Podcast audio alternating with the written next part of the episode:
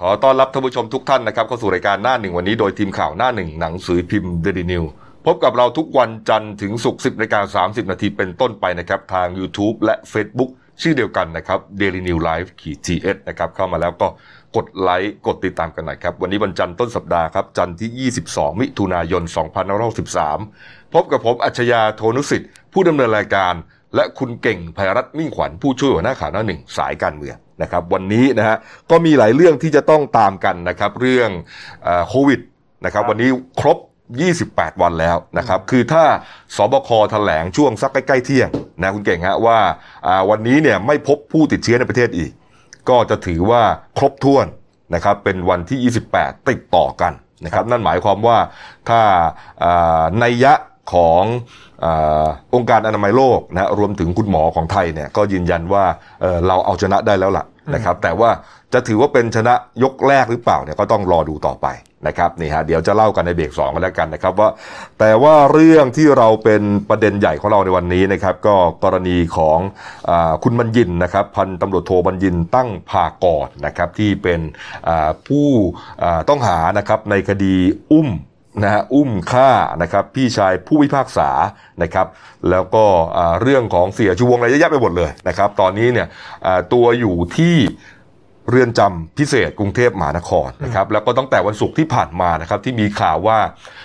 ตำรวจกองปราบนะครับไปจับกลุ่มนะฮะชายสองคน นะครับอันเนื่องมาจากว่าสาเอ่อชายสองคนนี้นะเคยอยู่เคยติดคุกอะพูดง่ายๆเคยติดคุกอยู่กับคุณบัญญินนะครับแล้วก็คุณบัญญินเนี่ยวางแผนให้ไอ้สองคนเนี้ยออกไปจากคุกนะแล้วก็มาช่วยตัวเองเนี่ยเอ่อแหกคุกหน่อยนะครับก็วางแผนให้ทนายความนะครับอ่ามาประกันตัวนะครับผู้ต้องหาอ่าผู้ต้องขังสองคนนี้ออกไปนะครับแล้วก็อ่าวางแผนเรียกว่ามีหลายแผนหลายชั้นหลายซ้อนเหลือเกินเนี่ยนะฮะไม่ว่าจะเป็นอ่าแผนระเบิดคุก นะครับล้มเสาธงให้พาดลงมานะฮะแล้วทางพลตำรวจโทบัญญินก็จะใช้วิธีทางนั้นเนี่ยหนีนะแล้วก็ขึ้นเฮลิคอปเตอร์หนีนะฮะแล้วโดยมีจะมีการชิงตัวประกันกันนะครับแล้วก็ถ้าแผนแตกนะฮะแผนแตกเนี่ยก็วางแผนถึงขั้นว่าให้ทีม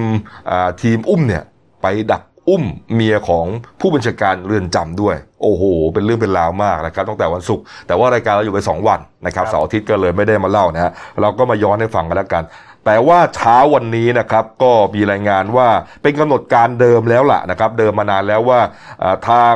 พนักงานสอบสวนเนี่ยนะครับจะนำทัวร์พันอ่านำตัวพันตำรวจโทวันยินเนี่ยไปอ่าขึ้นศาลอาญาคดีทุจริตและประพฤติมิชอบกลาง พอดี นะครับเพราะฉะนั้นนะฮะแม้ว่าอ่าแผนการชิงนักโทษเนี่ยจะแตกซะก่อน แต่ตำรวจเขาก็ไม่ไว้วางใจนะเขาก็จะต้องคุ้มกันอย่างหนาแน่น เมื่อเช้านี้ครับตั้งแต่เช้าครับเจ็ดโมงครึ่งได้นะครับอ่าทีมตำรวจนะฮะชุดหนุมานนะครับของกองปราบปรามนะครับก็อ่า พร้อมกำลังแล้วก็อาวุธครบมือนะครับ เรียกว่าไปกัน 7-8 คันเนี่ยนะครับนำตัวพันตำรวจโทบัญญินนะครับ ไปขึ้นศาลอาญา คดีทุจริต และประพฤติมิชอบกลางนะครับ ก็ออกจากศาลไปสัก7จ็ดโมงครึ่งนะฮะแล้วก็ไปถึงที่ศาลเนี่ยนะครับ ช่วง8โมง10 นาทีนะครับ เรียกว่าตำรวจเนี่ยขับตามกันเยอะเลยนะฮะแม้ว่าคาดว่าก็อาจจะไม่มีอะไรรุนแรงหรอกนะครับ เพราะว่าแผนแตกแล้วแต่แต่ก็คนอย่างพันตำรวจโทบัญญินเนี่ย ตำรวจก็ไม่ไว้วางใจนะฮะอาจจะทำอะไรที่นึกไม่ถึงอีกนะครับนี่ฮะนี่นี่ฮะอันนี้ก็เป็นบรรยากาศสดๆที่หน้าศาลเลยนะฮะที่ที่ที่ศาลเนี่ยนะครับก็มีผู้สื่อข่าวเนี่ยตามไปทำข่าวจำนวนมากเลยนะครับ นี่นี่ฮะนี่ครับ แล้วแผนเดิมของอาทางพันตำรวจโทบัญญินเนี่ยนะก็คือว่าจะใช้ช่วงที่มีการนำตัวคุณบัญญินเนี่ย ไปขึ้นศาลแต่ว่ามีรายงานว่าเป็นศาลจังหวัดพระโขนงนะนะครับ แล้วก็กะจะชิงตัวกัน ณตอนนั้นเลยนะฮะขณะที่ขึ้นรถเนี่ยวิ่งอยู่บนทางด่วนนะฮะนี่นี่แผนอ่าที่อ่ามีการเอ่อสามารถที่จะล้วงออกมาได้นะครับนี่ฮะแต่ว่าหลังจากนี้ครับหลังจากนี้ฮะจะต้องเรียกใครมาสอบบ้างนะครับ ในส่วนของคดีนี่แหละนะครับ คดีเรื่องของการที่จะชิงตัวนักโทษเนี่ยนะฮะ มีรายงานนะครับว่ากองปราบปรามนะครับก็จะเรียกประชุมคณะทำงานในวันนี้นะครับ แล้วก็แบ่งทีมสืบสวนกันนะครับ แล้วก็แบ่งกันว่าใครจะทำอะไรเนี่ยนะฮะส่วนหนึ่งนะครับเตรียมจะออกหมายเรียกพันตำรวจโทนุกูลแสงสิรินะครับอดีตสสเขตสี่นครสวรรค์พักเพื่อไทยนะครับ แล้วก็เป็นคนสนิทของพันตำรวจโทบัญญินนะครับนี่ฮะคนนี้เนี่ยก็เป็นคนที่ทางพันตำรวจโทบัญญินเนี่ยบอกให้หนึ่งใน ไอคนที่จะให้มาช่วยตัวเองเนี่ยไปหานะฮะแล้วก็ไปขอความช่วยเหลือนะครับ แต่ว่าทางพันตำรวจโทนุกูลเนี่ยไม่เล่นด้วยนะครับ ไม่เล่นด้วยก็เลยก็เลยไม่ไม่ไม่ได้เจอกันนะฮะแต่ว่าเอาละคงจะต้องมีอะไรรู้แน่นอนนะก็จะมีการออกหมายเรียกมาสอบปากคำเพิ่มเติมนะครับ รวมถึงทนายความที่มาช่วยประกันตัว สมุนของคุณบัญญินด้วย นะฮะคนนี้ก็อาจจะเป็นเรียกว่าเป็นคีแมนอีกคนหนึ่งหรือเปล่าที่รู้เรื่องนี้นะครับนะฮะแต่ดูเหมือนว่าคดีนี้ครับคุณเก่งครับ อาจจะคือมันยังไม่เกิดขึ้นไงมันยังไม่เกิดขึ้นบางที เอ๊ะมันมันจะมีหลักฐานอะไรนะที่จะเอาผิดคุณบัญญินนะฮะซ้ำอีก ในคดีเตรียมการชิงตัวประกัน ชิงนักโทษนี้นะฮะทางตำรวจเขาก็ค่อนข้างมั่นใจนะครับในพยานหลักฐานนะโดยเฉพาะอย่างยิ่งเกี่ยวกับเส้นทางทางการเงินนะครับแล้วก็ข้อมูลการติดต่อติดต่อสื่อสารนะตามคำให้การของสองสมุนนี้ครับก็น่าจะเป็นหลักฐานสำคัญนะเรื่องของการโอนเงิน เรื่องของการติดต่อสื่อสารก็อาจจะเป็นเรื่องของโทรศัพท์ หรือว่า ทางแอปพลิเคชันต่างๆนะครับที่ติดต่อกันนะฮะอันนี้ตำรวจเขาก็มีหมดเลยนี่ครับเอาละครับ ในส่วนของพันตำรวจโทนรัตสเวตนันนะครับอธิบดีกรมราชทัณฑ์นะก็กล่าวถึงกระแสข่าวนี้นะครับบอกว่าจริง ๆ แล้วข้อมูลนี้นะฮะได้ได้ทางกรมราชทัณฑ์เนี่ยได้ข้อมูลมาเป็นระยะหนึ่งแล้วนะครับแล้วก็ทำงานร่วมกันนะครับระหว่างราชทัณฑ์กับสำนักงานตำรวจแห่งชาติ แต่ว่ารายละเอียดต่างๆเนี่ยยังไม่ขอพูดถึงกันแล้วกัน เพราะว่ามันก็เป็นเป็นเรื่องที่จะต้องเป็นความลับอยู่นะครับนี่ ก็จริงๆตำรวจเนี่ยจริง ๆ ต้องต้องทำสำนวนให้ให้รัดกลุ่มนะ เพราะว่ามันต้องดูว่าหลักฐานเนี่ยมันใกล้ชิดกับกับผลที่มันจะเกิดหรือยัง ถ้าเกิดว่ามันยังห่างเนี่ย รับรองอาจจะหลุดเออเพราะว่าดูดูมันก็ยังเบาๆอยู่นะคือคือแม้ว่าจะรู้แผนมาก็ตามเนี่ย แต่ว่ามันยังไม่เกิดเนี่ยคือคือจริง ๆ เนี่ย คุณคุณบรรยินเนี่ย จริง ๆ ก็เลือกใช้สมุนผิดนะทำไมมันไปบอกความลับง่ายจังอะ มาโดนจับข้างนอกใช่ไหมโดนจับข้างนอกอยู่ๆก็ก็มาบอกว่าบอกหมดเลย บอกว่าวางแผนไม่ได้แหกคุกอ่าก็บอกไว้ทั้งนั้น อืมนี่ฮะแต่ว่าเอ่อก็มีนักข่าวไปถามลูกสาว ลูกสาวของคุณบรรยินนะครับ ที่ก่อนหน้านี้ก็ตอนที่คุณบรรยินถูกจับเรื่องอุ้มฆ่านะครับ พี่ชายผู้พิพากษาเนี่ยนะฮะก็ลูกสาวก็เคยมาให้สัมภาษณ์ทีนึงแล้วนะฮะว่าไม่เชื่อว่าพ่อทำครั้งนี้ก็เหมือนกันนะ ครั้งนี้ทางลูกสาวคุณบรรยินก็บอกนะก็บอกว่าพ่อเป็นคนดี ไม่เชื่อว่าพ่อจะวางแผนทำได้ขนาดนี้ เพราะว่าสุขภาพก็ไม่ค่อยแข็งแรงแล้วช่วงนี้นะครับ อืมเอาเอาละครับว่ากันไปนะฮะเราจะตามต่อนะครับ เรื่องนี้นะครับว่ามันจะไปจบขนาดไหนนะครับเอามาดูเรื่องการเมืองเบรกเรื่องของอาชญากรรมไว้นิดนึงนะครับ มาดูเรื่องการเมืองหน่อยนะครับ เมื่อวานนี้ใช่ไหมฮะมี เรื่องการเลือกตั้งซ่อมนะฮะวันก่อนใช่ไหมคุณเก่งครับ ที่เขตสี่ลำปางนะฮะก็สู้กันระหว่างผู้สมัครของพลังประชารัฐ กับเสรีรวมไทย แต่ว่าทางพลังประชารัฐเข้าวินนะฮะเก่งครับ ก็เลือกตั้งซ่อมลำปางเขตสี่ก็พลังประชารัฐก็ได้ไป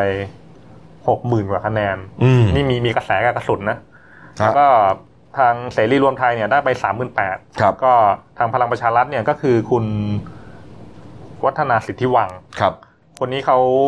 เขาจริง ๆ เนี่ยเขาเขาเป็นคนคนสนิทของของคุณพินิษนะคือ คือตอนแรกเนี่ยเพื่อไทยเนี่ยวางคุณพินิษจันทรสุรินเนี่ยลงก่อนแล้วก็ตอนหลังเนี่ยคุณพินิษเนี่ยถอนตัวอะคนแม่งก็สงสัยแล้วว่าแบบทำไมถอนถอนตัวเออเพื่อไทยก็แชมป์เก่า ใช่เขาเขาเป็นเจ้าของพื้นที่อยู่ด้วย ใช่ครับ แล้วก็ถอนตัวแล้วก็ให้คนสมัครของเสรีรวมไทยเนี่ยมาลงแทนมันก็มีกระแสข่าวมาว่าจริง ๆ แล้วเนี่ยมันมีการคุยกันว่า ทางทางทางคุณพินิษเนี่ยเขาจะขอลงเลือกตั้งท้องถิ่น ก็เดี๋ยวต้องไปรอดูตอนเลือกตั้งท้องถิ่นเนี่ยพลังประชารัฐเขาจะหลีกทางให้หรือเปล่า อันนี้มันมีเป็นกระแสข่าวมา อ๋อ มันเป็นเรื่องของต่างตอบแทน ก็เดี๋ยวหลีกทางผมหลีกทางให้สนามใหญ่คุณ สนามเล็กคุณก็ต้องหลีกทางให้ผม ไม่งั้นผมก็จะลงสู้กับคุณนะ ก็เป็นไม่ได้ แต่แต่ว่าทั้งทั้งคู่นี้เขาสนิทกันอยู่แล้ว เพราะว่าเขาเขาอยู่ในพื้นที่ในท้องที่ด้วยกันแต่ว่าสรุปเนี่ยพอพอไปไล่ย้อนดูสนามเลือกตั้งซ่อมเนี่ยตั้งแต่ปีที่แล้วเนี่ยเพื่อไทยเนี่ยแพ้รูดเลยนะเอ้ยไม่ใช่ฝ่ายค้านเนี่ยแพ้รูดเลยนะก็เพื่อไทยไงแพ้ก็เมือนไปถึงฝ่ายค้านใช่ฝ่ายฝ่ายค้านเนี่ยแพ้รูดเริ่มเริ่มตั้งแต่เขตห้านครปฐมครับ แพ้ อันอันนี้อนาคตใหม่อนาคตใหม่ใช่ไหมแล้วก็เขตเจ็ดขอนแก่น อันนี้เพื่อไทยแพ้คุณคุณคุณนานาที่ที่ไปไปเข้าคุกอะอ่า แล้วก็เขตสองกำแพงเพชรอันนี้อันนี้พื้นที่คุณไวพจน์นี่ อ่า แล้วก็คุณชายได้ ปัจจุบันเนี่ยเขตเขตสี่ก็แพ้รูดเลย ก็ทำให้เสียงของฝั่งรัฐบาลเนี่ยเพิ่มขึ้นเอาเพิ่มขึ้นเอาแล้วก็ไปตัดตอนฝ่ายค้านเยอะเลย มันจะมีแก้มืออีกเขตหนึ่งคือเขตห้าสมุทรปราการเดี๋ยวรอดูพื้นที่คุณกรุงศรีวิไลตอนนี้คดีค้างอยู่ที่ศาลไอ้เรื่อง ไอ้เรื่องให้ให้ซองงานศพอะอ่าก็เดี๋ยวเดี๋ยวเดี๋ยวรอถ้าเกิดศาลศาลท่านลงว่าอ่าเลือกตั้งโมฆะเนี่ยก็เดี๋ยวเดี๋ยวมาซ่อมกันใหม่อีกรอบนึงกรุงที่โดนใบส้มใช่ไหมมาใช่เขาเรียกใบส้มนะแต่ว่าผลการเลือกตั้งซ่อมเขตสี่ลำปางเนี่ย คนที่ดีใจที่สุดเนี่ย อาจจะไม่ใช่คนที่ชนะคือคุณวัฒนาสิทธิวังก็ได้มีคนที่ดีใจมากกว่านั้นนะครับนี่ฮะก็คือบิ๊กตู่ครับ นี่ฮะลุงตู่ฮะพลเอกประยุทธ์จันโอชาบอกว่าไม่ดีใจนะเพราะว่าผลการเลือกตั้งซ่อมครั้งนี้เนี่ยก็ถือว่าประชาชนชาวลำปางเนี่ยให้ให้ความร่วมมือเออกับรัฐบาลนะฮะนี่ แต่ว่าลุงตู่ว่าดีใจมากแล้วนะ คนที่หน้าบานกว่าลุงตู่คือใครรู้ไหมเก่งฮะครับ ร้อยเอกธรรมนัฐพมเผ่าฮะโอ้โหเขาบอกว่าคุณธรรมนัฐรอบนี้เนี่ย ถือเป็นแม่ทัพใหญ่เลย เป็นแม่ทัพในการนำศึกเอ่อนำสู้ศึกเลือกตั้งซ่อมในครั้งนี้เลยนี่ฮะเพราะว่าก่อนหน้านี้เนี่ย คุณธรรมนัฐเนี่ยมีข่าวจะตกเก้าอี้อยู่มาลำมาล่อนะฮะเรื่องปรับครมเอ่ยเรื่องของการยื่นสารรัฐธรรมนูญตีความนะครับ โอ้โห แต่ว่าครั้งนี้เนี่ยเข้าตา ก็เดี๋ยว เดี๋ยวรอรอดูนะว่าไอ้ผลเลือกตั้งซ่อมครั้งนี้จะ เป็นอานิสงส์กับผู้กองทางน้ำมันหรือเปล่าเพราะแกลงพื้นที่น่าดูเลยนะโอ้โหแล้วมีภาพเข้าไปกราบตักเลยนะเก่งอ่าเออ มีภาพเข้าไปกราบตักเลย ผมเห็นโซเชียลเมื่อคืนเนี่ยคืนก่อนอะคืนวันเสาร์อะนี่ฮะ โอ้โห นี่ แต่ว่าจริง ๆ ประเด็นหลังหลังอย่างนี้โอเคแล้วแหละว่าว่าเลือกตั้งซ่อมลำปางเนี่ยพลังประชารัฐก็ได้ไปครับทีนี้เสียงมันเป็นไงคุณเก่งครับ เสียงมันก็เลยทำให้ทางรัฐบาลเนี่ยมันขยับขึ้นมาเยอะใช่มันมันจะขยับไปไปหนึ่งเสียงใช่ไหมแล้วก็จริงๆเนี่ยหลังจากนี้ให้ดูไปข้างหน้าได้เลยว่าตอนนี้มันมีกระแสข่าวมาแล้วแหละว่าพรรคเล็กอย่างน้อยสองพรรคเนี่ยคือว่าพรรคประชานิยมเนี่ยกับพรรคพลังชาติไทยเนี่ยเขาจะเดินตามเกมไพบูลโมเดลนะก็คือถ้าเกิดยังจำได้ปีที่แล้วเนี่ยคุณไพบูลย์เนี่ยเขาไปทำเรื่องยุบพรรคตัวเองแล้วก็ ไปย้ายเข้าสังกัดพลังประชารัฐครับ ก็คือตอนเนี้ยมีกลุ่มพรรคเล็กเนี่ยเขาพยายามจะเดินตามไพบูลโมเดลครับนะครับก็ก็จริง ๆ มันต้องอธิบายอย่างนี้ก่อนว่า จริง ๆ โดยเจตนารมณ์ของรัฐธรรมนูญเนี่ยในระหว่างอายุสภาเนี่ยเขาห้ามควบรวมพรรคนะเออมันเขียนไว้ในรัฐธรรมนูญมาตรา 99 ครับ แล้วเขาก็จะอนุญาตให้สสเนี่ยย้ายพรรคได้ในสองกรณีหนึ่งเนี่ยก็คือถ้าเกิดโดนไล่ออกจากพรรค อันนี้ย้ายภายในสามสิบวัน แล้วก็ถ้าเกิด โดนสั่งให้ยุบพัก อันนี้ย้ายภายในหกสิบวัน แต่ว่าประเด็นคือมันกฎหมายพักการเมืองเนี่ย มันมีเงื่อนซ่อนอยู่ในมาตราเก้าสิบเอ็ดวงเล็บเจ็ดครับ เขาอนุญาตให้พักเนี่ย ยื่นยุบพักตัวเองได้ หมายหมายความว่าประชุมกันเรียบร้อยแล้วเนี่ยก็คือจะไม่ทำพักต่อละ แล้วก็ยื่นเรื่องให้กรกต ถ้าเกิดกรกตอนุมัติเนี่ยเท่ากับว่าพักสิ้นสภาพครับ แล้วก็มาตรา 91 วงเล็บท้ายเนี่ยเขาเขียนห้อยไว้นิดนึงก็คือถ้าเกิดพักสิ้นสภาพเนี่ย ให้ถือว่าโดนยุบ เพราะฉะนั้นมันก็จะวนกลับมาที่รัฐมนูญอีกอีกรอบหนึ่งมาตราร้อยหนึ่งวงเล็บสิบนะครับว่าพอพักโยนโดนยุบเนี่ยจะทำให้สสเนี่ย ย้ายพักได้ภายในหกสิบวันเขาก็เลยจะจะใช้ช่องนี้ไงเขาก็เลยจะอ้างว่าเขาไม่ได้ควบรวมพักแต่ว่าเขาเนี่ยเลิกพักพอเลิกพักเนี่ยเขาก็ย้ายไปอยู่พักใหม่ได้ก็ต้องหาที่อยู่ใหม่ แต่โดยผลลัพธ์มันมันมันเหมือนกันไงควบรวมพักกับว่าเลิกพักแล้วก็ย้ายไปอยู่พักใหม่ได้ก็แค่นั้นเอง นี่ฮะก็มีนะฮะชื่อที่อาจจะไปก็คือพลตำรวจเอกยงยุทธเทพจำนงนะครับ หัวหน้าพักประชานิยมนะครับนี่ฮะอีกคนหนึ่งก็เห็นว่ามีคนหนึ่งนะครับทรงกฎนะครับทิพรัตน์อันนี้เป็นสสบัญชีรายชื่อ แล้วก็เป็นหัวหน้าพักพลังชาติไทย ใช่ก็เดี๋ยว เดี๋ยวหลังหลังจากนี้ไทม์ไลน์มันจะเป็นอย่างนี้ ในในวันพรุ่งนี้เนี่ยก็คือวันที่ 23เนี่ยทางพลังประชารัฐเนี่ยเขาจะไปส่งเทียบเชิญบิ๊กป้อมครับ ให้มาเป็นหัวหน้า แล้วก็วันที่ 27 วันเสาร์วันเสาร์เนี่ยน่าจะจัดที่เมืองทองธานีแหละมันจะมีการประชุมใหญ่พักขึ้น ก็พอบิ๊กป้อมได้เป็นหัวหน้าปุ๊บเนี่ยเราจะเห็นความเคลื่อนไหวของกลุ่มพักเล็กเนี่ยมากขึ้นครับ ไปพอพอไปเติมไม่ฝั่งฝั่งพลังประชารัฐเนี่ยมันจะทำให้มีเสถียรภาพมากขึ้น มันจะไม่มีปัญหาเรื่องพักเล็กงองแงไง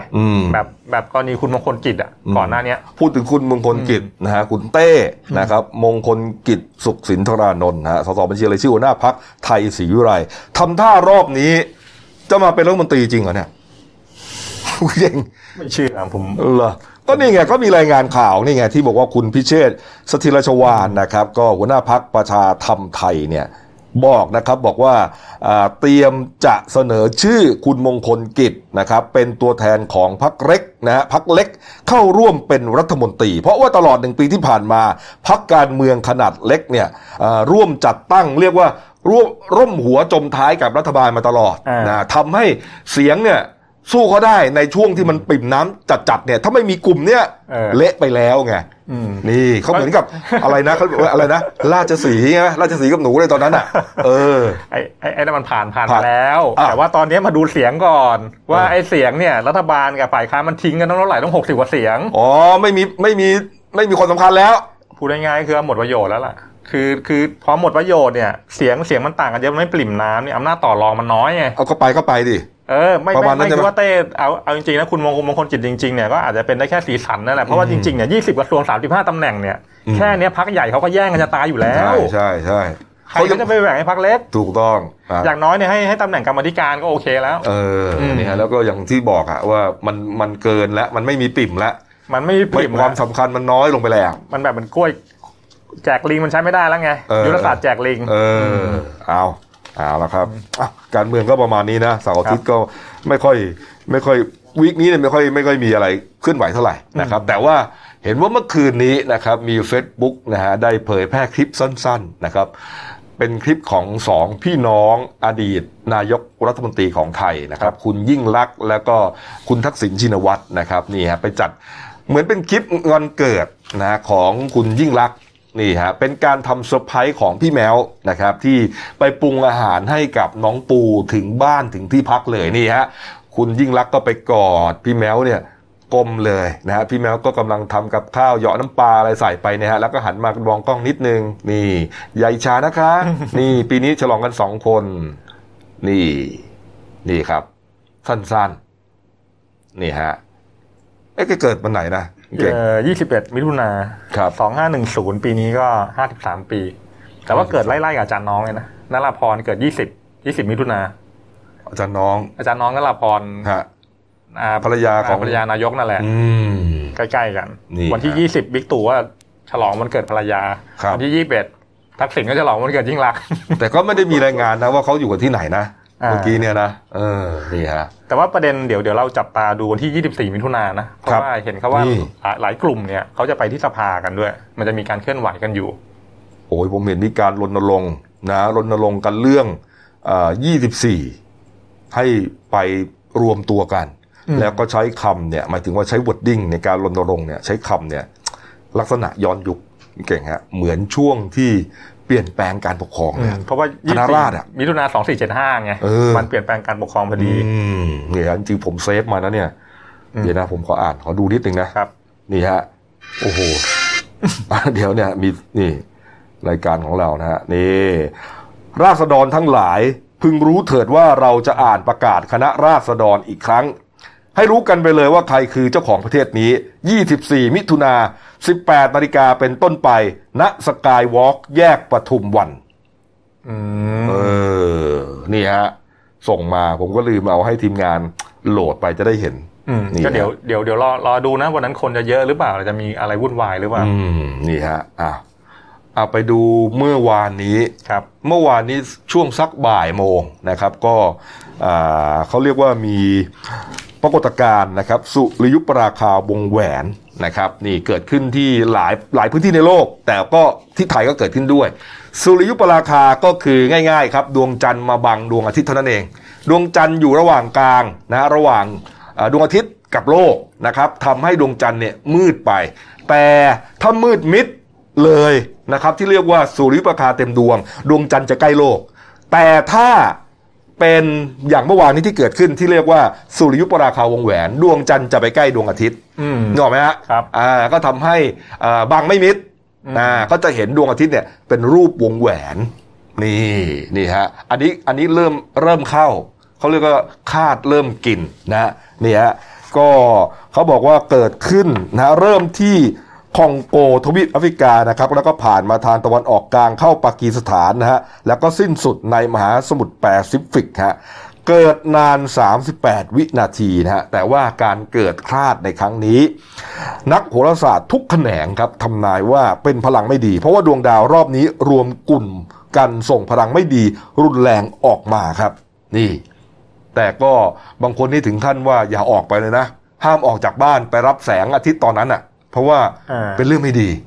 แต่นักวิทยาศาสตร์เขาเขาไม่สนหรอกครับนะมันเป็นเรื่องปรากฏการณ์ธรรมชาตินะฮะมันวนลูปกันมาเจอกันอยู่แล้วฮะมีทุกครั้งนะฮะก็มีการตั้งกล้องกันอะไรกันนะครับ เป็นเรื่องของการ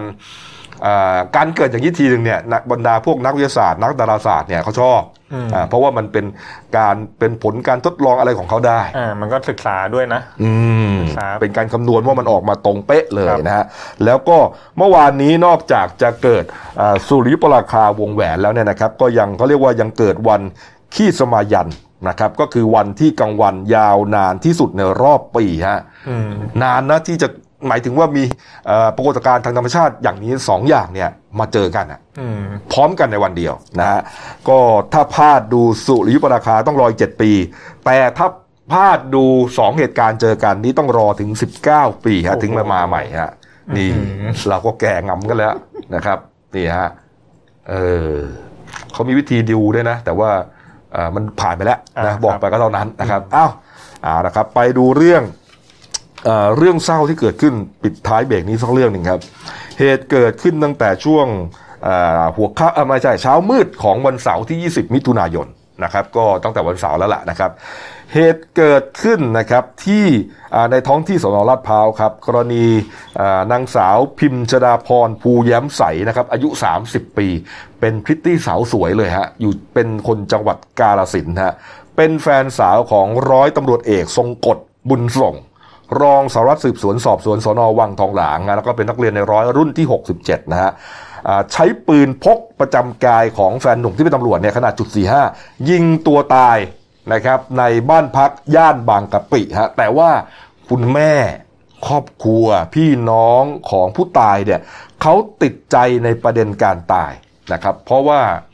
มันมีพิรุธหลายอย่าง ไม่ว่าจะเป็นพิรุธในเรื่องของลักษณะทางกายภาพของศพ นะฮะรวมถึงพฤติกรรมต่างๆนะของอแฟนของลูกสาวอะ หรือแฟนของญาติของตัวเองเนี่ยฮะนี่ฮะที่คุณแม่สงสัยนะ แม่ชื่อว่าคุณทองใส ภูคงน้ำอายุ 56 ปีโอ้โหให้การกับตำรวจสนรัฐพร้าวร้องให้ฮะลูกสาวยิงตัวตายนะครับ คุณแม่บอกว่าไม่เชื่อ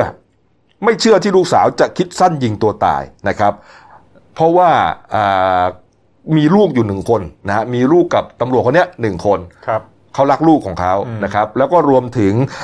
กระสุนปืนเนี่ยยิงเข้าทางด้านซ้ายของศีรษะ ทั้งทั้งที่ลูกสาวเนี่ยถนัดขวา ซึ่งถ้าเป็นอย่างนั้นจริงเนี่ยไม่มีทางเป็นไปได้เลยยากมากนะคุณเก่ง เพราะว่าไม่จำเป็นที่คนจะฆ่าตัวตายแล้วจะไปทำให้มันยิงยากอย่างนั้นนะฮะนี่อันนี้อันนี้อันหนึ่งนะฮะแล้วก็อีกอันหนึ่งก็คือว่า ลูกสาวเนี่ยเล่าให้ฟังตลอดว่าทะเลาะกันบ่อยกับไอ้ตำรวจคนเนี้ยนะฮะแล้วตอนทะเลาะเนี่ยเคยใช้เคยถูกปืนจ่อหัวด้วย ถูกทำร้ายร่างกายนี่บ่อยครั้งนับไม่ถ้วนจนสลบสลายไปเลยก็มีนะฮะครั้งหนึ่งพาลูกสาวหนีกลับบ้านนะฮะที่กาลสินนะตำรวจคนนี้คมขู่ด้วยว่า ถ้าไม่เอาลูกสาวกลับมานะ จะฆ่าล้างโคตรนี่ไงคือมันมีพฤติกรรมหลายอย่างที่ทำให้พ่อแม่พี่น้องเขาเนี่ย ไม่เชื่อว่าลูกสาวฆ่าตัวตายเก่งนี่ฮะแล้วบอกว่าแม่เขาบอกว่ากลัวใจผู้ชายคนนี้มาก เตือนหลายครั้งว่าให้เลิกกันเถอะนะแต่ลูกสาวก็ไม่ยอมเลิกไงเห็นแก่ลูกนะก็คือหลานของตัวเองเนี่ยตอนนี้สองขวบแล้วครับ นี่ฮะ แล้วอะไรรู้ไหมน้องคนตายเนี่ยหมายถึงไม่ถึงอ่าคนที่ตายเนี่ย ไม่รู้นะว่าตำรวจคนนี้มีเมียแล้ว นี่อันนี้เขาบอกเลยนะ แม่เขาแล้วก็พี่สาวลูกพี่ลูกน้องญาติเขาเนี่ยเนี่ยบอกว่าคบกันโดยที่ไม่รู้ว่าตำรวจคนนี้มีเมียแล้ว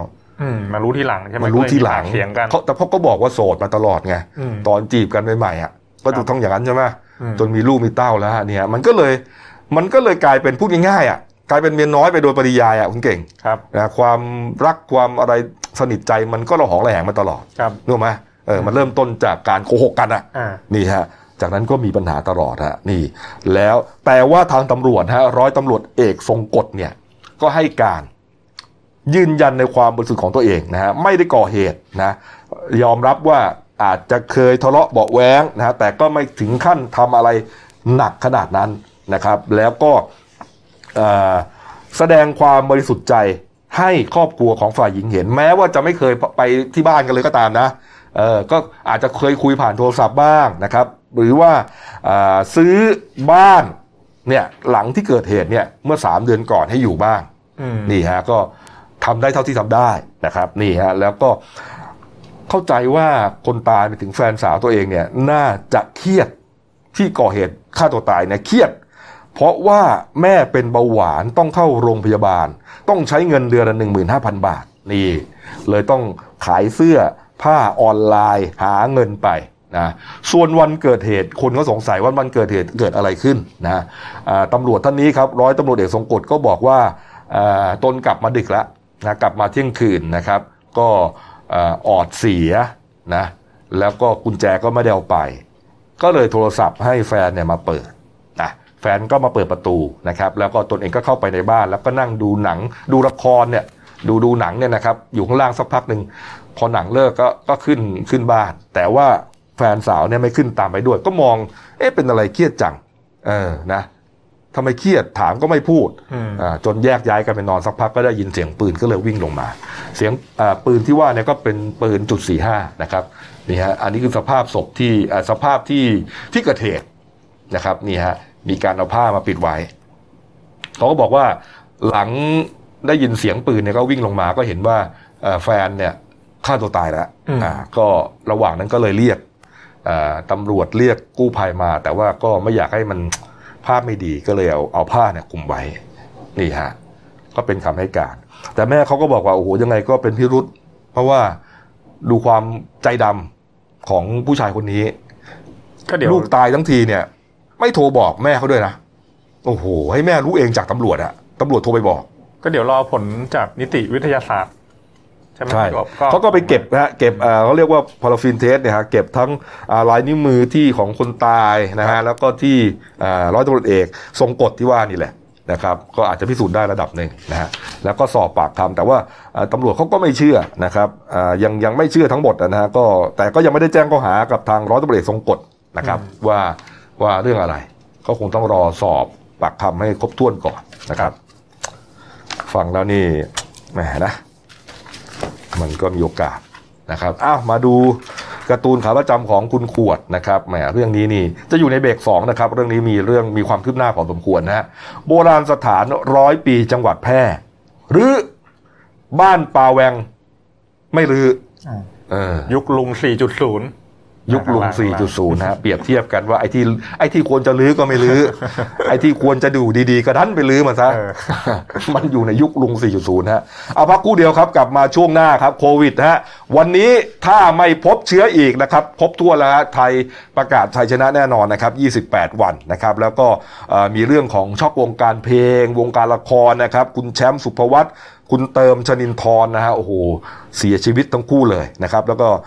มีเรื่องของบ้านเนี่ยเรื่องนี้ด้วยมาความคืบหน้าครับพักคู่เดียวครับ เดี๋ยวกลับมาคุยกันต่อครับ หยุดเสี่ยงสวมหน้ากากอนามัยป้องกันตัวเองตลอดเวลาทุกครั้งที่อยู่ในที่สาธารณะ หยุดแต่ต้องไม่ควรจับสิ่งของสาธารณะทุกชนิด หยุดชุมนุมงดไปที่ที่มีคนอยู่เป็นจำนวนมาก เช่น สนามกีฬาผับบา ร์หรือว่าคอนเสิร์ตหยุดประมาทกินร้อนแยกช้อนจานส่วนตัว รับประทานอาหารจานเดียวจะดีที่สุด หยุดเผลอ social distancing อยู่ห่างกัน 2 เมตรเสมอค่ะ หยุดลืม ล้างมือ 20 วินาทีให้เป็นนิสัย หยุดพูด พูดเท่าที่จำเป็น ป้องกันละอองฝอยออกจากปากให้น้อยที่สุด เราจะก้าวผ่านไปด้วยกัน No COVID 19 กับ Daily Life ขีด TH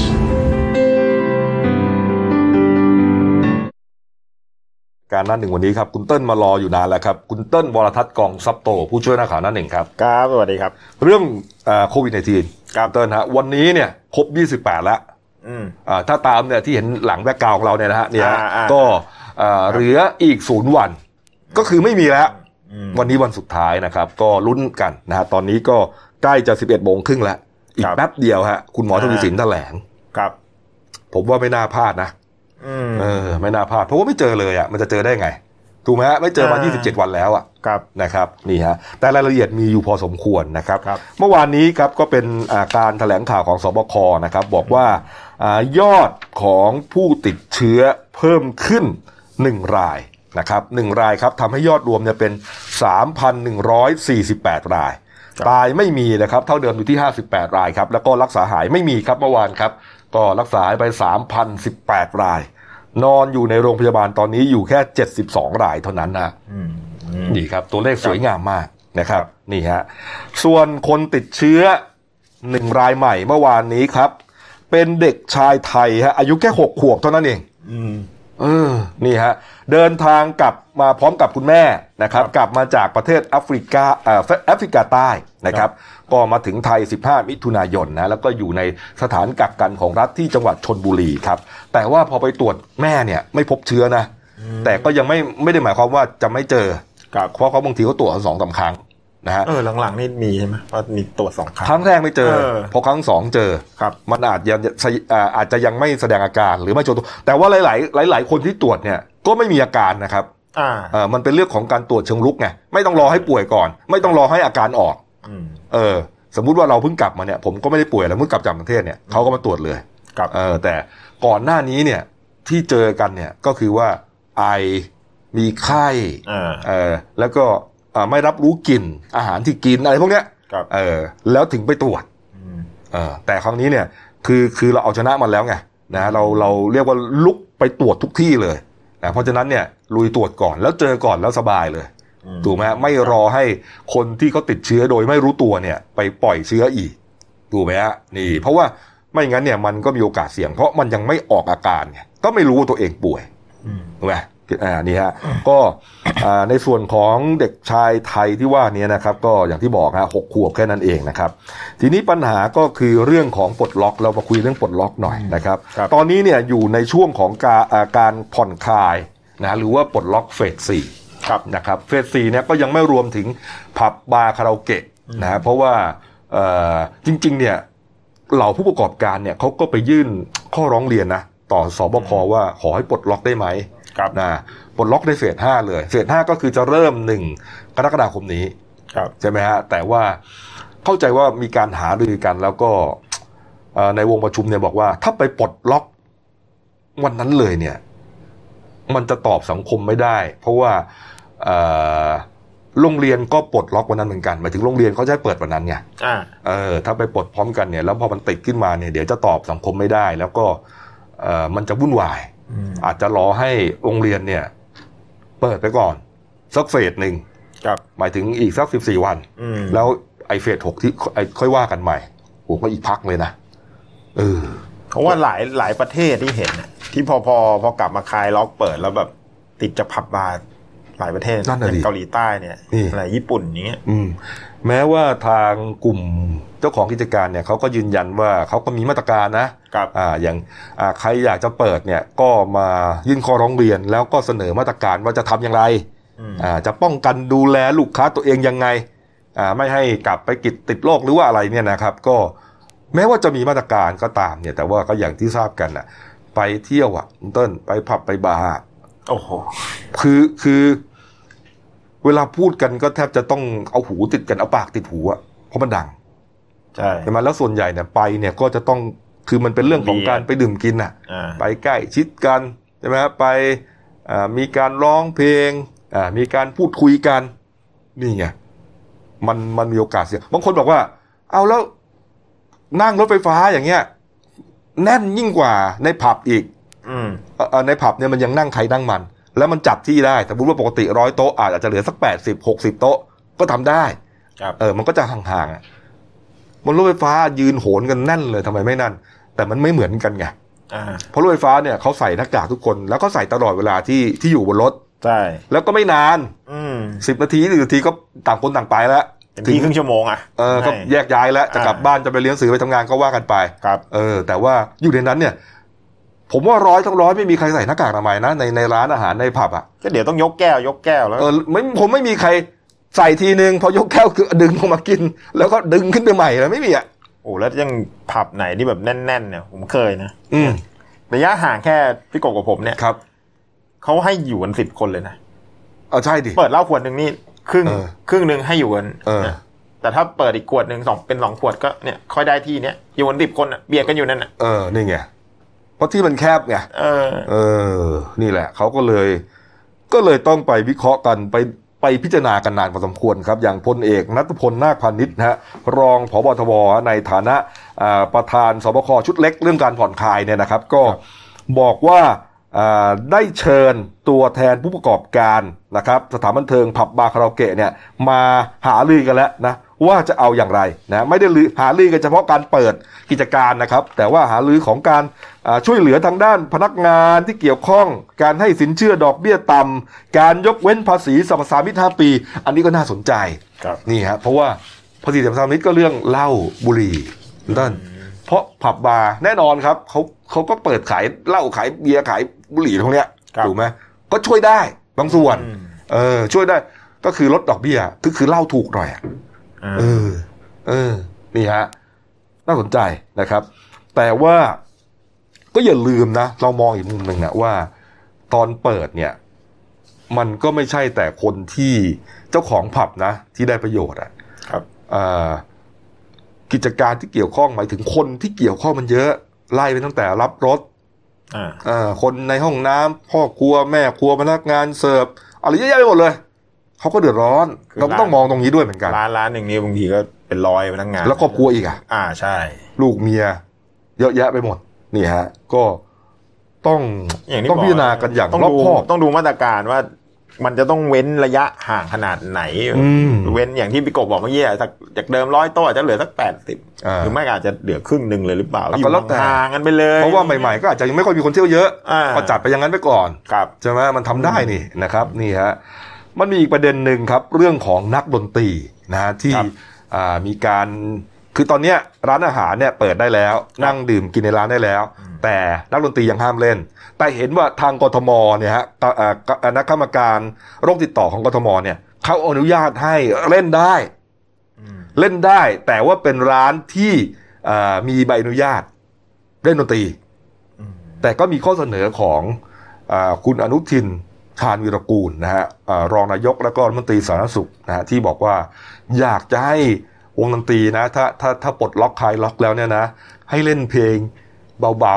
ๆช้าๆเออ อย่าไปเล่น อย่าไปเล่นเพลงที่มันกระชกกุกหากเร้าอารมณ์เออมันจะทำให้คนลุกออกมาเต้นแล้วมันจะทำให้ติดโรคกันก็จริงก็อย่างอย่างบางร้านนี่เขาจดจดทะเบียนในลักษณะร้านอาหารใช่ไหมอืมแต่ถ้าแต่ถ้าวงดนตรีสดอะ เล่นกันมันเหลยเกินก็ร้านอาหารก็ร้านอาหารก็ลุกขึ้นมาโอ้โหแบบเอาก็ไม่ได้ไงเออก็หมายความว่าจดทะเบียนก็จริงอ่าแต่ก็ต้องเล่นเพลงช้าๆไปก่อนอ่าเออบางคนก็มาแซวไงบางคนก็มาคอมเมนต์เลย เดี๋ยวกูเล่นเพลงทอนีกันแสงเลยดีไหมอันนั้นอันนั้นก็เกินไปเออเพลงช้าๆก็เยอะใช่ไหมครับฟังให้มันผ่อนคลายไงให้มันผ่อนคลาย แล้วก็อ่าทำให้ อาชีพดนตรีเขาก็จะได้มีรายได้ด้วยอ่าอย่างอย่างอย่างภาพเมื่อกี้ภาพเมื่อกี้ที่ที่ที่โชว์ขึ้นมาที่แบบอืมนั่งเล่นนั่งดนตรีนั่งเล่นกันอืนะมนั่งกันนิ่งๆที่แบบไม่ไม่ไม่ถึงขนาดที่แบบโอ้โหเนี่ยอย่างอย่างภาพที่เห็นเนี่ยอ๋อเนี่ยโอเคอ่าแล้วอย่างเงี้ยผมว่าผมเห็นด้วยแล้วว่าได้นะก็เล่นเพลงได้สบายเออนั่งนิ่งนิ่งนิ่งสบายไปเออแต่ถ้าบางบางร้านที่แบบดนตรีสดมาเต็มวงแล้วโอ้โหลุกขึ้นมาแล้วอ่าอะอย่างเงี้ยเออเนี่ยถึงพวกถึงจะไม่ได้ผผับก็เหอะบางบางร้านนี่ที่เป็นร้านอาหารผมก็เห็นว่าเฮ้ยอืมขนาดนี้เลยอะไรอย่างเงี้ย อืมนี่ฮะอะไปดูต่างประเทศครักันบหน่อยครับ เมื่อวานนี้เอ่อทางประธานาธิบดีโดนัลด์ทรัมป์นะครับของสหรัฐอเมริกาไปหาเสียงนะครับอ่าที่รัฐโอคลาโฮมานะครับก็พูดถึงประเด็นที่สหรัฐอเมริกาเนี่ยมีผู้ติดเชื้อมากที่สุดในโลกอะตอนนี้เนี่ยไปสองล้านเกือบสองล้านสามแสนคนผมว่าถึงสองล้านสามแล้วแหละตอนนี้นะฮะบอกว่าตอนนี้นะ ทางทรัมป์เนี่ย จะชะลอการตรวจ หาเชื้อโควิด -19 ลงมาหน่อยหนึ่งอืมเพราะว่าอะไรรู้ป่ะ ยิ่งตรวจเยอะยิ่งเจออืมเออ ก็แก้ปัญหาชะลอลงหน่อยจะได้ไม่ต้องเจอเยอะไงยอดจะได้ไม่ต้องเยอะ คนละเรื่องของเราเลยก็ของเราทำนี่แบบยิ่งยิ่งตรวจยิ่งเจอยิ่งดี อะไรอย่างเงี้ยจะได้รีบมารักษาทันเอาก็นี่ยอดเป็นสองล้านสามล้านแล้วเนี่ยเอาของเขานี่ชะลอดีกว่า ยิ่งตรวจยิ่งเจอ ตรวจเยอะทำไมอะตรวจเยอะก็ยิ่งเจอเยอะ คืออะไรก็ไม่ตรวจน้อยก็จะไม่ต้องเยอะไง ไม่อยากติดอันดับหนึ่งเออของโลประก็มาณดีไงนั้นวิธีการของเขานี่ไงชะลอ เป็นดาบเขาบอกว่าเป็นดาบสองคม เพราะว่ายิ่งตรวจมาก ยิ่งเจอมากแล้วมันแล้วมันจะไม่ได้รีบรักษากันหรือไงเนี่ยเออ ก็ดีแหละเออ ดีแหละทำแหละนี่ฮะ นี่คือทำแหละฮะ นี่เออนี่ครับสมัยหน้าเป็นไงเนี่ย ก็จะได้เปล่าล่ะเนี่ยเขาจะเออเลือกตั้งปลายปีนี้เนี่ยโอ้พฤศจิกายนนี้เนี่ยนี่ฮะอ่าดูยอดผู้ติดเชื้อนะครับ ครับ เปรียบเทียบอืมนะครับ เมื่อวันศุกร์นะครับกับวันนี้นะครับอเมริกาก็วันศุกร์ยังสองล้านหนึ่งแสนแปดหมื่นฮะครับอ่าสามวันผ่านมาสองล้านสองแสนเจ็ดหมื่นประมาณ แสดงว่าสามวันผ่านมาสหรัฐอเมริกาติดมาหนึ่งแสนคนนะโอ้โห นี่ฮะ ส่วนอ่าเปรูนะครับ ตอนนี้ขยับแซงสเปนขึ้นไปแล้วฮะ ครับนะครับเปรูเมื่อวันศุกร์ยังอยู่ที่อันดับ 7 ตอนนี้ขึ้นไปอันดับ 6 แล้วสเปนตกมา 7 ครับ แล้วก็มีชิลีเนี่ยโผล่ขึ้นมาจากไหนก็ไม่รู้ฮะกลายมาเป็นอันดับ 8 ทีมอิตาลีลงไปนะครับ คือเรื่องดีทั้งนั้นนะอ่าเรื่องหมายถึงว่าโดคนที่ไม่ติดเนี่ยนะ ไม่ใช่ว่าเรื่องไม่ใช่ว่าอ่าสถิติยิ่งดี ยิ่งเยอะยิ่งดีไม่ใช่นะครับนี่ฮะโอ้โหก็มาเงียบๆนะเปรูกับชิลีเนี่ย อืมแต่บราซิลเนี่ย เมื่อวัน เมื่อวันศุกร์นะอืม วันเสาร์หรือไงเนี่ยวันเสาร์เนี่ย วันเดียวฮะทะลุมา โอ้โห หลายหมื่นคนนะคุณเติ้ลบอกว่าจากห้าหมื่นคนนะบราซิลจากใช่ไหมบเก้าราซิลนะฮะเก้าแสนเจ็ดพุ่งมาเป็นล้านหนึ่งล้าน อืมนะโอ้โหนี่ฮะเยอะมาก นี่ฮะเจอกันส่วนเป็นหมื่นเลยนะรัสเซียก็สองหมื่นสามได้นะครับสามวันนะฮะอินเดียก็อินเดียก็เป็นหมื่นฮะ อินเดียก็สามหมื่นฮะสามวันเนี่ย โอ้โหสหรัฐอาณาจักรก็สี่พันสี่พันคนฮะติดเชื้อมาอืมนะครับ ครับอะตอนนี้ไปดูยอดรวมกันหน่อยนะครับ ยอดรวมเมื่อวันศุกร์นะครับ ติดเชื้ออยู่8ล้าน4แสน6หมื่นนะครับ ตายไป4แสน5นะครับ วันนี้ติดเชื้อ8ล้าน9นะครับ จะ 9 ล้านแล้วนะฮะอ่าฮะใกล้ 9 ล้านแล้วนะครับครับนี่ฮะแล้วก็ตายไป4แสน6ครับอืมโอ้โหสามวันนี้ตายไปแสนเอ้ยตายไปเท่าไหร่เนี่ย หมื่นสี่พันคนโอ้อ้าวโอ้เอาละครับอ้าวไปดูเรื่องหนึ่งครับ เรื่องของอาช็อกวงการเพลงวงการละครฮะมีข่าวอ่าทั้งนักร้องทั้งผู้กำกับตายครับคุณเติ้ลนะเชิญเลยครับอะเมื่อเมื่อเมื่อวานนี้ฮะผู้สื่อข่าวรายงานว่าเมื่อช่วงกลางดึกเอ่อที่ผ่านมา นักร้ของคืนวันสองวันศุกร์ต้องเอ้ยคืนวันเสาร์คืนต่อเช้าวันอาทิตย์ต่อเช้าวันอาทิตย์ใช่ครับใช่ที่พี่กบบอกอ่านักร้องหนุ่มครับ คุณแชมป์สุภวัตพีลานนท์ฮะอายุ 40 ปีเจ้าของบทเพลงนอนน้อย แล้วก็ที่ฉันรู้นะฮะสองเพลงนี้นี่ดังมากฮะอืมก็เสียชีวิตจากอ่าด้วยอาการหัวใจวายเฉียบพลันครับ โดยเจ้าตัวเนี่ยมีโรคประจำตัวเป็นโรคหอบหืดแล้วก็โรคอ้วนอยู่นะฮะอืมก็อ่าหลังจากเสียชีวิตไปเนี่ยทางมีศิลปิ นดารานักร้องนักแต่งเพลงนะเพื่อนในวงการบันเทิงเนี่ยโพสต์ภาพแล้วก็อ่าแสดงข้อความข้อความเสียใจครับอะไรจากการจากไปนะเช่น คุณบอยโกศิยพงศ์ที่เคยร่วมงานกับแชมป์มานานหลายปีนะครับอ่าคุณบอยไตรภูมิรัตน์อ่าคุณสแตมอภิวัตนะฮะอะไรพวกเนี้ยครับก็หลังจากนี้ทางครอบครัวเนี่ยจะประกอบพิธีทางศาสนาคริสต์ในระหว่างวันที่ 23 ถึง 26 มิมิถุนายนนี้ครับ เวลา 19 นาฬิกาถึง 20 นาฬิกา ที่โบสถ์พระมหาไถ่ายครับ ซอยร่วมฤดี ถนนวิทยุครับลุมพินีนี่อื้อหือนี่สำหรับคุณแชมป์เนี่ยเอ่อก็เกิดเมื่อวันที่ 22 ครับ มีนา 2523 ที่จังหวัดสมุทรปราการตอนนี้อายุอายุสี่สิบปีสี่แล้วสี่สี่สี่สิบอืมก็รู้จักกันในฐานะศิลปินของ R&B นะฮะเพลงที่ดังมากเนี่ยคือเพลงที่ฉันรู้นะฉันอ่าที่ที่ฉันรู้ที่ไออัลบั้ม Little Man Boy อ่าอีเวน เมื่อปี 2548 แต่ว่าที่ผมชอบเลยนะ เพลงที่เขาเป็นแต่ก่อนเนี่ยเขาเป็นศิลปินกลุ่มอ่ามีไฟอ่าฮะนะของของบิเกอรี่หรือ Love Is นี่แหละนะครับครับเพลงคำถามโง่ๆอะ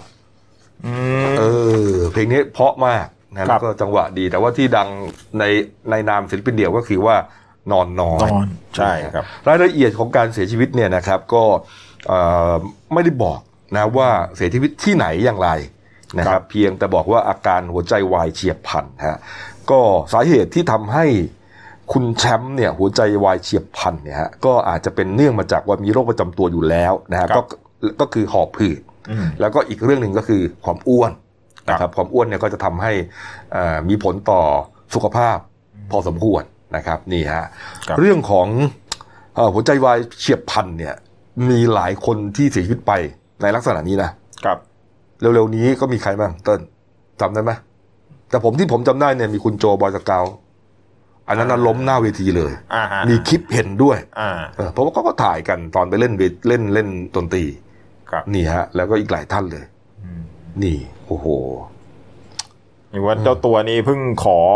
อคุณลูกหมีสิริพรเจริญผู้ทองคำนะแฟนสาวเนี่ย ขอผู้เขาขอแต่งงานไปเมื่อปลายปีที่แล้ว มีกำหนด จะเข้าพิธีวิวากันช่วงต้นปีหน้าปี2564 แต่ก็มาเสียชีวิตเสียก่อนครับ นอกจากเป็นนักร้องแล้วเนี่ยนะครับล่าสุดนะครับก็เป็นผู้บริหารนะครับออยู่ที่ Head of Music นะฮะ global นะครับของ Byte Dance นะครับที่ประเทศจีนนะครับเป็นเจ้าของแอปพลิเคชันดังมาก คือ TikTok ตอนนี้นะฮะ TikTok เนี่ยเริ่มมาดังเนี่ยก็ช่วงที่โควิดในทีนี่แหละ อ่าอ่าเพราะว่าคนต้องอยู่กับบ้านใช่ไหมตอนแรกๆอะว่างเขาก็หาอะไรมาแล้วก็มาถ่ายคลิปกันเล่นๆใช่ไหมครับเออมันเป็นยังไงนะแนวคิดของทิกตอกเหมือนประมาณว่าเราต้องอะไรใช้ลิปซิงอะให้ให้เข้ากับบทที่ที่เขาพูด อืมอ๋ออย่างอย่างอย่าง TikTokเนี่ยเขาจะมีเขาจะมี pattern มาให้ อ่า เราเลือกได้เลย อ่าอ๋อแล้วเราก็พูดให้ตรงปากให้ตรงขยับปากให้ตรงจะเอาแบบตลกเอาแบบเต้นเอาแบบอะไรมีหมดเลยอ่าครับนี่ครับ แล้วก็อ่าเรียกว่าอัพโอดลงลงลงโซเชียลมีเดียเรา คนจะเข้าไปกดไลค์ก็มาจากนี่แหละ แนวคิดของคุณแชมป์นี่แหละนี่เป็นผู้บริหารนะครับอะขอแสดงความเสียใจด้วยกันแล้วกันนะครับ อันนี้คือเสียชีวิตด้วยโรคประจำตัว แต่ว่ามีอีกท่านหนึ่งนะครับ เหตุเกิดมึกมึก ค่ำที่ผ่านมานี่เองครับค่ำวันอาทิตย์นะฮะอันนี้เข้าตัวตายครับครับเมื่อเมื่อคืนครับตอนช่วงประมาณสองทุ่มครึ่งทางตำรวจสอนอมักกะสันเนี่ยก็ได้รับแจ้งเหตุมีผู้ใช้วุธปืนยิงตัวตายที่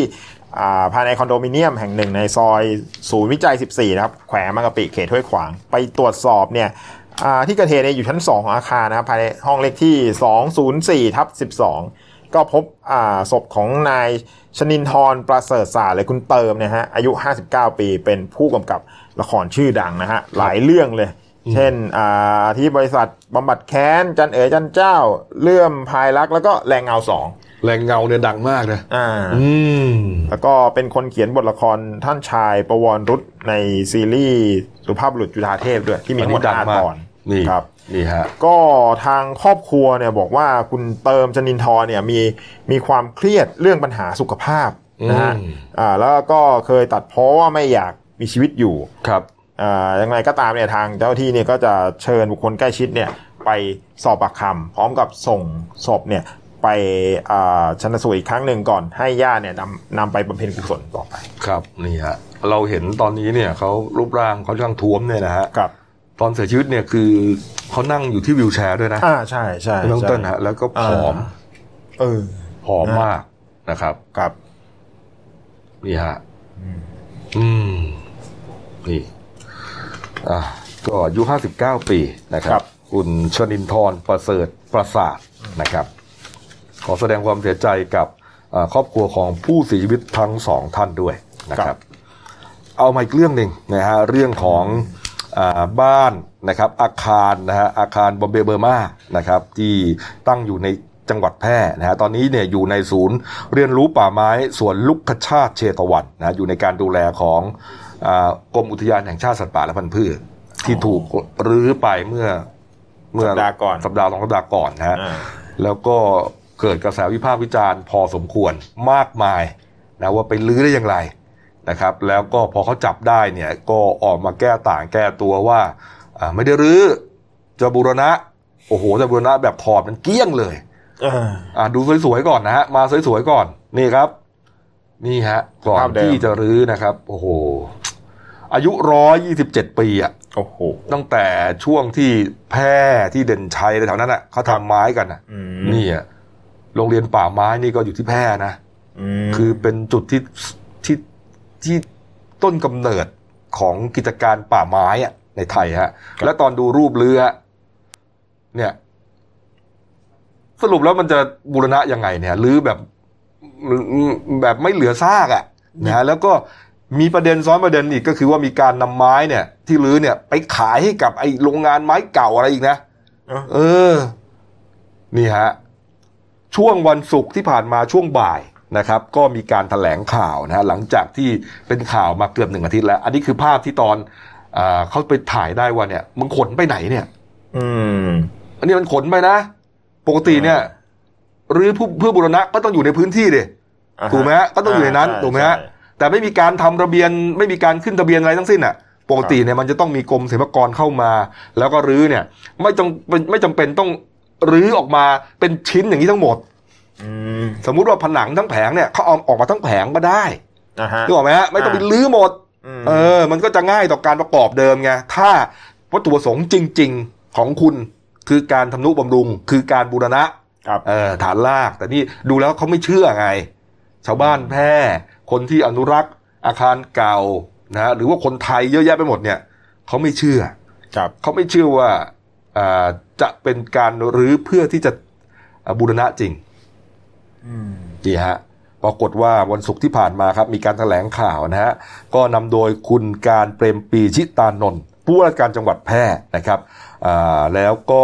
คุณอิสระเลศสิทธิโรจนกุลนะครับผู้อำนวยการสำนักบริหารพื้นที่อนุรักษ์ที่ 13นะฮะที่แพร่นะครับ แล้วก็มีนายสินไกอุ่นใจจินนะครับผู้อำนวยการสำนักศิลปากรที่ 7 เชียงใหม่ รวมถึงนายต่อศักดิ์ลาบมากฮะตัวแทนบริษัทแพร่โกสินก่อสร้าง ที่ชนะการประมูลการลื้อถอนอาคารนี้นะวงเงิน4ล้าน5แสนบาทเนี่ยก็นั่งแถลงข่าวกันนะครับในการแถลงนี่ตอบไม่เคลียร์นะครับผู้ว่าก็บอกว่าเรื่องนี้เนี่ย ไม่ใช่อ่าเป็นการรื้อทิ้งนะแต่เป็นการรื้อเพื่อสร้างใหม่ แล้วก็แสดงความเสียใจ ขอโทษชาวแพร่กับเหตุการณ์ที่เกิดขึ้นนะยืนยันว่าจังหวัดมีเจตนาซ่อมแซม อนุมัติให้ซ่อมแซม ไม่ใช่อนุมัติให้รื้อถอนนะปรากฏว่าระหว่างที่แถลงข่าวว่าชาวบ้านนั่งฟังอยู่ก็ยกมือทักท้วงเลยบอกว่า ตามที่ TOR ระบุมาครับ หมายถึงข้อกำหนดเนี่ยที่ระบุมาเนี่ยว่าให้มีการรื้อถอน ระบุค่ารื้อถอนชัดเจน อาทิเช่น เสาแปดต้น ผนังคอนกรีตนี่พวกนี้นะฮะอ่ารวมถึงอ่ารวมทั้งให้ใช้วัสดุใหม่ทั้งหมดด้วย มีราคาระบุชัดเจนหมดทำไมผู้ว่าถึงตอบว่าไม่ได้สั่งให้รื้อถอน ตอบไม่ได้ ตอบชาวบ้านไม่ได้ว่าทำไมถึงสั่งให้รื้อถอนทำไมถึงบอกว่าไม่ได้สั่งให้รื้อถอน ตอบเขาไม่ได้ นะฮะส่วนคุณอิสระเลศนะครับผู้อำนวยการสำนักบริหารเนี่ยนะฮะก็ชี้แจงว่าโครงการนี้เนี่ยอยู่ในรับผิดชอบของสำนักบริหารนี่แหละ แต่มอบหมายให้ผู้รับจ้างไปทำงานตามแผนที่สถาปนิกสำรวจออกแบบในทีอาไว้ นี่ฮะ แล้วพอทางตัวแทนของบริษัทแพร่โกสินก่อสร้างมาชี้แจง ก็เอาสัญญามาให้ดูนะ สัญญาเนี่ยลงวันที่ 29 พฤษภาคมนะฮะ สัญญาก่อสร้างอ่าสัญสัญญาหรือถอนเนี่ยนะฮะแล้วก็มีคนเซ็นชื่อเนี่ยชัดเจนหมดเลยนี่ฮะมีตั้งแต่อ่าทางผู้อำนวยการใช่ไหมอ่าทางอ่ารองผู้ว่าผู้ว่านะฮะเนี่ยครบถ้วนเลยนี่ฮะสรุปก็คือว่าเอ่อการตอบคำถามของทั้งผู้ว่าแพร่เจ้าหน้าที่ที่เกี่ยวข้องนี่ฮะไม่มีความชัดเจนนะครับ แล้วเรื่องนี้เนี่ยยืนยันว่าน่าจะต้องมีคนรับผิดชอบ นะตั้งแต่คุณอ่าคุณศรีสุวรรณจันยาที่ไปร้องปปชว่าเนี่ยน่าจะทำผิดกับนะฐานหนึ่งห้าเจ็ดนะหนึ่งห้าเจ็ดก็คืออาปฏิบัติหน้าที่หรือละเว้นการปฏิบัติหน้าที่โดยมิชอบนะเพราะว่าแม้ว่าอาคารหลังนี้เนี่ยจะอาจจะยังไม่ได้ขึ้นทะเบียนนะฮะเป็นสถานโบราณนะฮะตามเอ่อเอ่อกรมศิลปากรเนี่ยนะครับ แต่ว่าด้วยอายุอานามเนี่ยมันเข้าข่ายแล้ว เพราะฉะนั้นจะต้องอนุรักษ์ไว้นะใครที่ไปทำไปรื้อไปถอนเนี่ยก็เหมือนการทำลายนี่ฮะมีชื่อครบถ้วนนะฮะนี่ไปร้องไว้แล้วนะฮะส่วนเมื่อวานนี้นะครับ คุณคำนูนสิทธิสมานนะครับ ก็สมาชิกวุฒิสภานะครับ ก็บอกว่าถือว่าเป็นการกระทำผิดกฎหมายโบราณสถานปี 2504 ชัดเจนนะที่ไม่ได้รับอนุญาต นะแล้วก็ไม่ได้บัติตามเงื่อนไขที่กำหนดจากกรมศิลปากรการไปรื้อบ้านหรืออาคารเนี่ยนะมีโทษจำคุกไม่เกิน 3 ปี หรือปรับไม่เกิน 3 0 0แสนบาท หรือทั้งจำทั้งปรับครับ เรื่องนี้เราก็จะตามตลอดนะฮะนี่ครับนี่เอามีอีกเรื่องหนึ่งนะครับโผล่มาอีกนะฮะโบสถ์เก่าครับ คราวนี้ไปอยู่ที่จังหวัดชัยภูมิฮะอำเภอภูเขียวฮะ ตำบลบ้านแก้งอำเภอภูเขียวจังหวัดชัยภูมิฮะมี Facebook Facebook หนึ่งฮะเขาเอารูปเปรียบเทียบนะฮะโบสถ์หลังเดียวกันนี่แหละนี่ฮะอันนี้ไม่ได้รื้อแต่เป็นการบูรณะ แต่เป็นการบูรณะที่ไม่เข้าท่า นี่ฮะ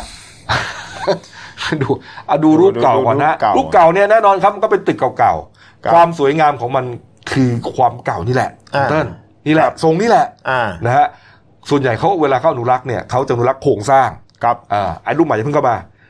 อนุรักษ์โครงสร้างก็คือให้ความแข็งแรงนะฮะฐานรากไม่ดีเสริมฐานรากครับใช่ไหมฮะใช่เออหรือว่าโครงหลังคาไม่ดีอาจจะเปลี่ยนโครง ให้มันแข็งแรงนะฮะสีนะฮะหรือว่ารูปแบบเนี่ยจะคงไว้ หรือถ้าจำเป็นที่จะต้องบูรณะเนี่ยก็จะทำให้เหมือนเดิมมากที่สุดนะเวลาเขาทำนะคุณเตอร์นะ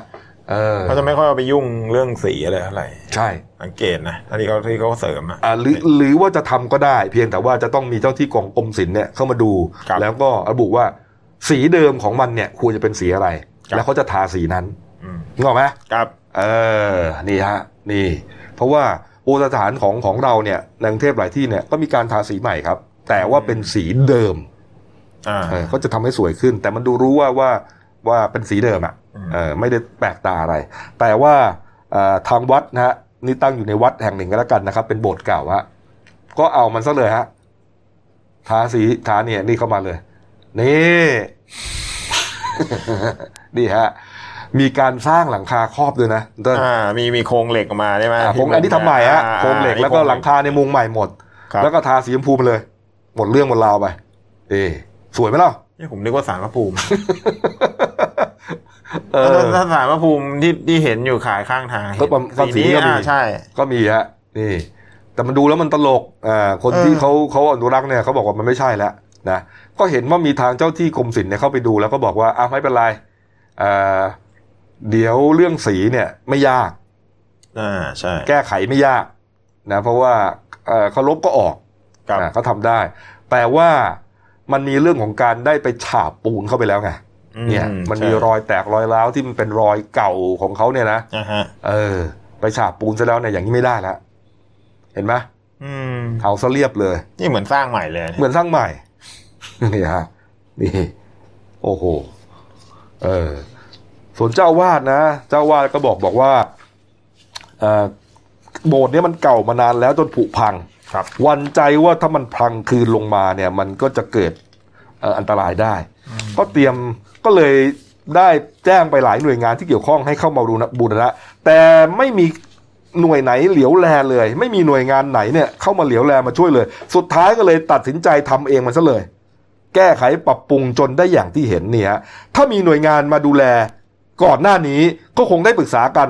แล้วก็คงจะไม่ได้ทำอย่างนี้ แม้ว่าจะไม่ถูกใจใครก็ตาม แต่ก็ดำเนินการเอง เพราะไม่มีใครมาช่วยเขาไง แจ้งไปแล้วหลายครั้งไงมันจะพังไม่พังแหละเขาเลยแจ้งไป แจ้งไปก็ไม่มีใครมาก็ทำเองเลยไงนี่นี่ปัญหาของระบบของเมืองไทยนี่ฮะเอามาอีกเรื่องหนึ่งนะครับ อันนี้ก็อาจจะไม่ได้เกี่ยวกับเรื่องของสถานสถานโบราณสถานอะไรเท่าไหร่นะฮะเป็นเรื่องของป้ายจราจรฮะป้ายจราจรฮะนี่มีใช่ไหม อ่านี่ฮะมีโลกออนไลน์แชร์มาครับจากเพจอะไรเนี่ยพบพระตากไทยแลนด์นะเป็นชาวบ้านที่ตำบลรวมไทยพัฒนาอำเภอพบพระจังหวัดตากครับก็เอารูปมาให้ดูเห็นเห็นนี่ฮะเป็นป้ายจราจรเตือนต่างๆฮะเตือนทางโค้งทางเลี้ยวที่เป็นเนิน แต่มันเป็นป้ายแฝด ทุกจุดเลยคุณเติ้ลดู เอาอันนี้ อันนี้เรียกว่าถนนโค้งใช่ไหมให้ระวังอ่ามีคู่ อ่านี่ป้ายทางลงชนบทนะเหมือนกันเป๊ะ อ่ามีคู่ อ่า อันนี้เตือนโค้งซ้ายอ้าวคู่ อันนี้ทางลาดเอียงอ้าวคู่ เออ แล้วมันอยู่ในที่เดียวกันหมด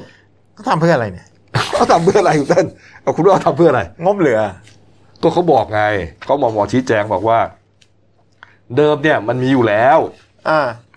เออเขาเรียกว่าเป็นทางหลวงที่พบพระนะออกมาชี้แจงบอกว่า เดิมเนี่ยมีป้ายอยู่แล้วอ่าเออแล้วก็มันเก่าอือฮึมันเก่าไง ก็เลยมีงบเนี่ย ให้ทำใหม่ ผู้รับเหมาก็มาทำใหม่ แต่ว่าผู้รับเหมาเนี่ยยังไม่ได้ถอดป้ายเดิมออกอ๋อเออชาวบ้านก็บอกว่ามันเก่าตรงไหนวะเนี่ย มันก็สีนี่เหมือน มันก็สภาพมันก็เหมือนกัน ดูดูอย่างเงี้ยไม่ไม่รู้อะว่าไหนเก่าไหนใหม่อะที่ที่ที่ต่างกันที่ผมเห็นนะ มันมีอยู่รูปเนี่ย ไม่รู้ของใหม่หรือของเก่าที่มีฐานปูนอะอะพี่เห็นไหมก็จะแยกกันได้ตรงฐานปูนอ่าไงตรงฐานปูนเลยไม่รู้ว่าอันไหนอันเก่าฐานปูนก็ต้องอันใหม่อันนั้นจะเป็นอันใหม่อะแล้วแล้วคุณดูอันเก่ามันเก่าตรงไหนแล้วเนี่ยเดี๋ยวจะถอดทิ้งเหรอมันสภาพนี่มันก็ไม่ต่างอะไรเออแล้วถ้าเก่าแล้วเขาบอกว่าเพิ่งมาติดปีเดียว เออ แต่มันมีไอ้ป้ายที่เก่าจริง ๆ ก็มีนะ แต่ก็ไม่เห็นใครไปถอดนะ ผมไม่ได้หมายถึงที่นี่นะอ่าหมายถึงที่บางทีเราขับไปตามเห็นทั่วไปนะโอ้โหก้าวไอ้ป้ายสนิมเก่าสนิมกินแล้ว ก็ไม่เห็นมาท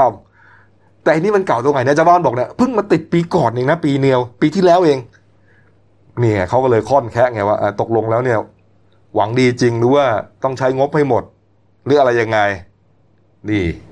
สีมันก็ยังมันไม่ได้เก่าเก่าตงหนอะไรเลยเนี่ยเออนี่ฮะเอา ว่าไปฮะที่อำเภอพบพระจังหวัดตากนะครับ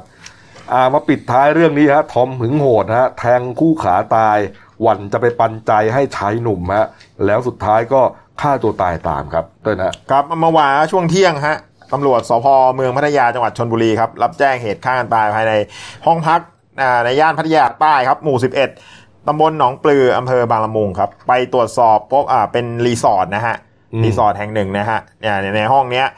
บนเตียงนอนพบศพนางสาวพัสนันจันทรประพัฒนะครับ อายุ 29 ปี นอนเสียชีวิตจมกองเลือดเลยครับ มีบาดแผลถูกแทงเข้าที่ลำคอแล้วก็ท้องส่วนล่าง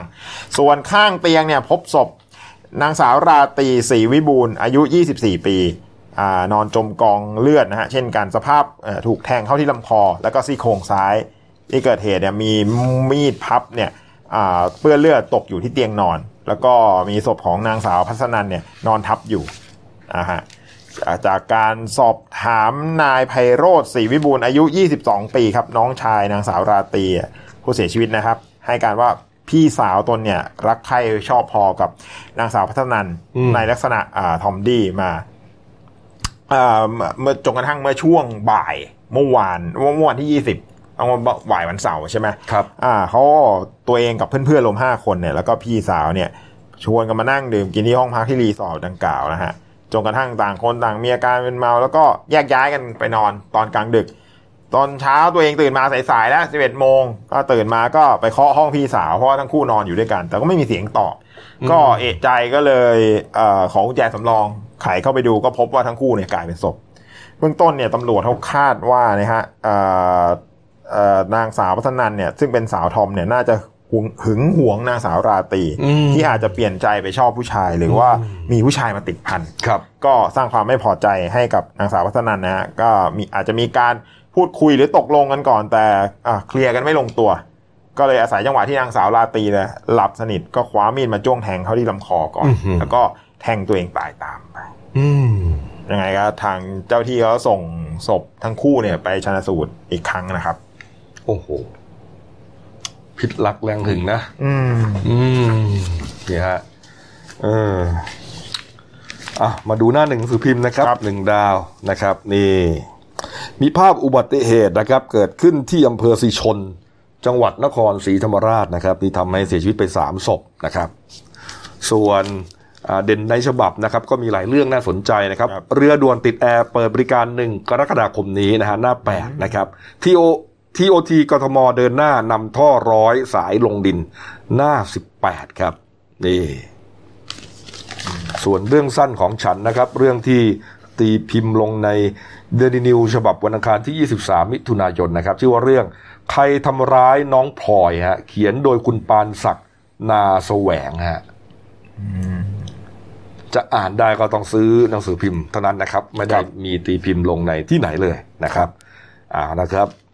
ครบถ้วนนะครับฝากช่องเราด้วยครับเดนิวไลฟ์ขีด GS นะครับทั้ง YouTube และ Facebook นะครับออกอากาศพร้อมกันนะครับก็เข้ามากดไลค์กดติดตามกันได้นะครับวันนี้หมดเวลานะครับ ก็เห็นคร่าวๆเมื่อกี้ว่าออยอดโควิดแถลงแล้วครับ ก็ได้เฮแน่นอนครับเนี่ยฮะเพราะว่าพบใหม่สามรายก็จริงแต่กลับมาจากอินเดียนะครับนี่ฮะอ่าแล้วครับ วันนี้ลาไปก่อนนะครับ สวัสดีครับ สวัสดีครับ